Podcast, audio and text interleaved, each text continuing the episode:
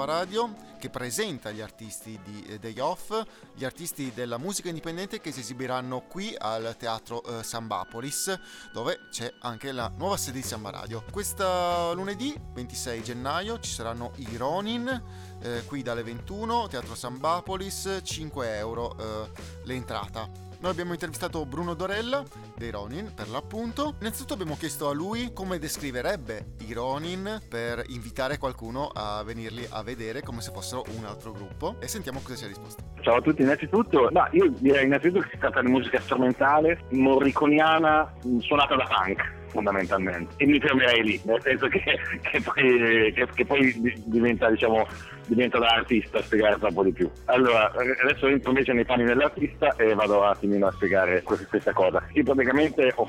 ho, fatto, ho fatto partire questo progetto ormai una 14 anni fa circa forse qualcosa in più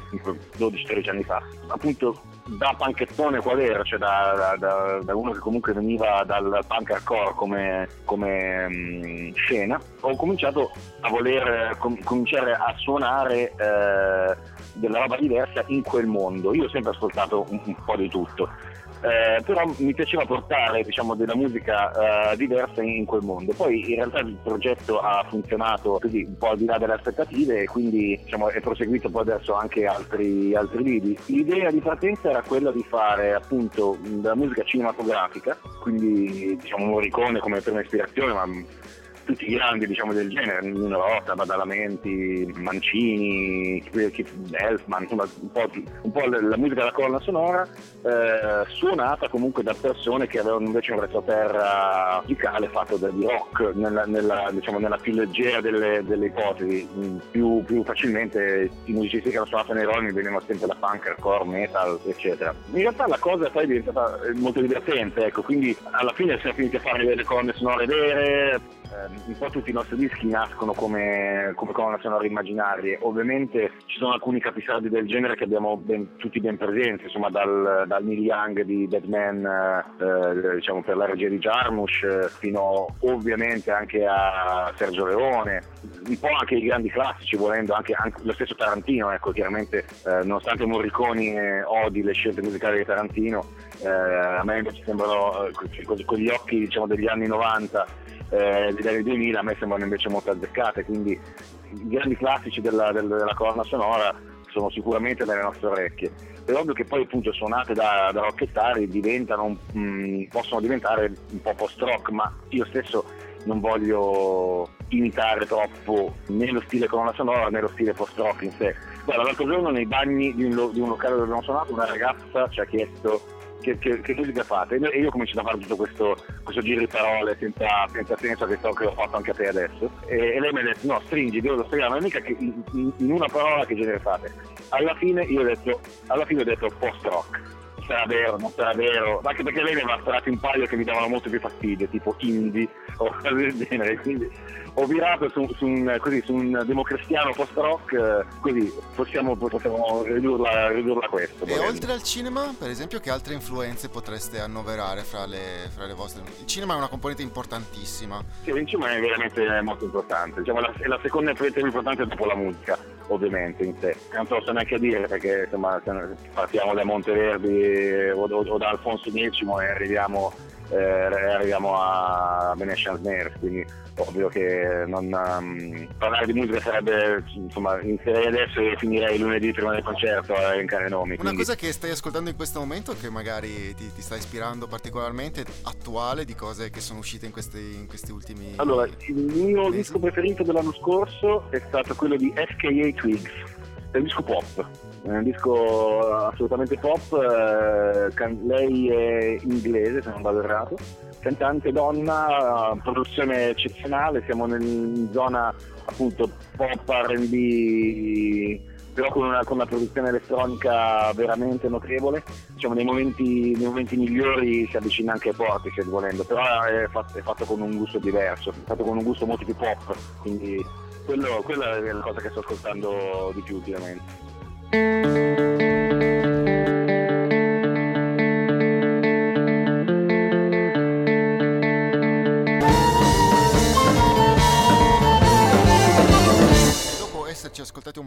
Dei Ronin Gilgamesh, appunto tratto dal loro ultimo album, dal loro ultimo lavoro. Siamo ancora con Bruno Dorella e gli abbiamo chiesto a questo punto eh, anche del loro, della loro esperienza in Europa e quindi nei loro tour fuori dall'Italia eh, e quanto successo ha per l'appunto anche una band italiana eh, di post-rock fuori dall'Italia.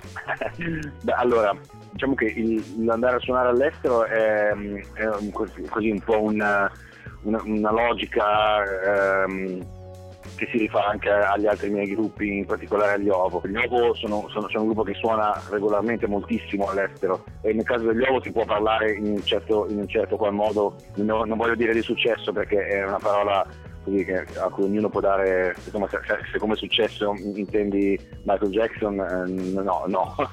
e, però gli Ovo hanno, hanno, ormai costruito negli anni, tour dopo tour, eh, un, un, nome all'estero, noi, noi, se andiamo a suonare a, nel più oscuro angolo del pianeta, qualcuno che viene apposta per vederci c'è. Per i Ronnie diciamo che è una via di mezzo, nel senso che è anche un po' un vezzo un vezzo nostro quello di andare all'estero, proprio perché appunto a me piace molto ed è una dimensione che ci tengo a mantenere. Volendo, poter, diciamo, non in tutti i paesi in cui andiamo, questo volevo dire, non in tutti i paesi in cui andiamo siamo realmente conosciuti. Per esempio in Repubblica Ceca, faccio un esempio, eh, abbiamo, suoniamo in locali molto piccoli, quindi mm, non è, non è, sicuramente parlare di successo. In altri paesi invece abbiamo una tradizione un po' più lunga perché l'abbiamo sempre fatto, è stata una cosa che abbiamo sempre fatto. Però ecco, quello che voglio dire è che mi dà, non, non, voglio, non voglio, vendere fumo a chi ci ascolta o a chi ascolta la radio, cioè non, um, noi non andiamo all'estero perché abbiamo successo, abbiamo, andiamo all'estero perché ci va, quindi eh, diciamo, abbiamo quel, quel successo minimo che ci permette di fissare una data eh, in Olanda piuttosto che in Inghilterra, piuttosto che in Ungheria, ma appunto parlare di successo è veramente eccessivo. E questo lo dico perché molti gruppi, io dico italiani, ma ehm, non, lo dico perché è la scena che conosco meglio, forse è lo stesso anche all'estero, questo non lo so. Comunque eh, a molti gruppi piace fare, giocare alla parte di quelli che in Italia, in Italia non ci guarda nessuno, però eh, guardate, noi all'estero invece abbiamo tanto successo nella, nel 90% dei casi ti assicuro che io che all'estero ci sono veramente e regolarmente con tutti, i miei, con tutti i miei progetti e anche altri eh, ti assicuro che nel 90% dei casi non è vero. Cioè nel, nel 90% dei casi se ci sono 100 persone che vengono a vederti in Italia ce n'è 20 che vengono a vederti eh, all'estero. Se ce n'è 1000 che vengono a vederti in Italia come il caso anche di gruppi famosi che ogni tanto diciamo così per farsi un po' di pubblicità vanno a suonare all'estero eh, magari ce ne 50 che vengono a vederti all'estero e non stanno neanche di 6, oppure sono italiani, quindi non mi piace vendere questo tipo di fumo. È vero che è, è chiaro che eh, vendere un gruppo italiano non è facile, per mille motivi, innanzitutto, innanzitutto di mercato, cioè, l'Italia è un mercato piccolissimo, quindi eh, abbiamo un peso veramente, veramente minimo nel, nella, nel panorama musicale mondiale. Allo stesso tempo in Italia è la stessa cosa, cioè quante volte vedi eh, tolti alcuni generi, eh, però nel rock, quanti, quanti, gruppi, che so, spagnoli vedi eh, suonare in Italia? Pochi, ce n'è qualcuno, ce n'è qualcuno magari che viene, però cioè, a livello di underground se non sei americano o italiano, nel caso dell'Italia, non suoni fondamentalmente in Italia ed è la stessa cosa anche in Francia per dire in Francia suonano i gruppi americani, qualche gruppo inglese, pochi, qualche gruppo francese tutto il resto è, appunto, sono eccezioni, quindi c'è un motivo di mercato. L'America, eh, parlo di rock, eh, perché per esempio in altre musiche tipo la dance questa cosa non, non, succede, però nel rock il mercato è fondamentalmente americano. Adesso veniamo a due domande piuttosto standard per i nostri speciali day off, in generale per le interviste per chi viene eh, qui a suonare a Trento. Innanzitutto eh, ti chiediamo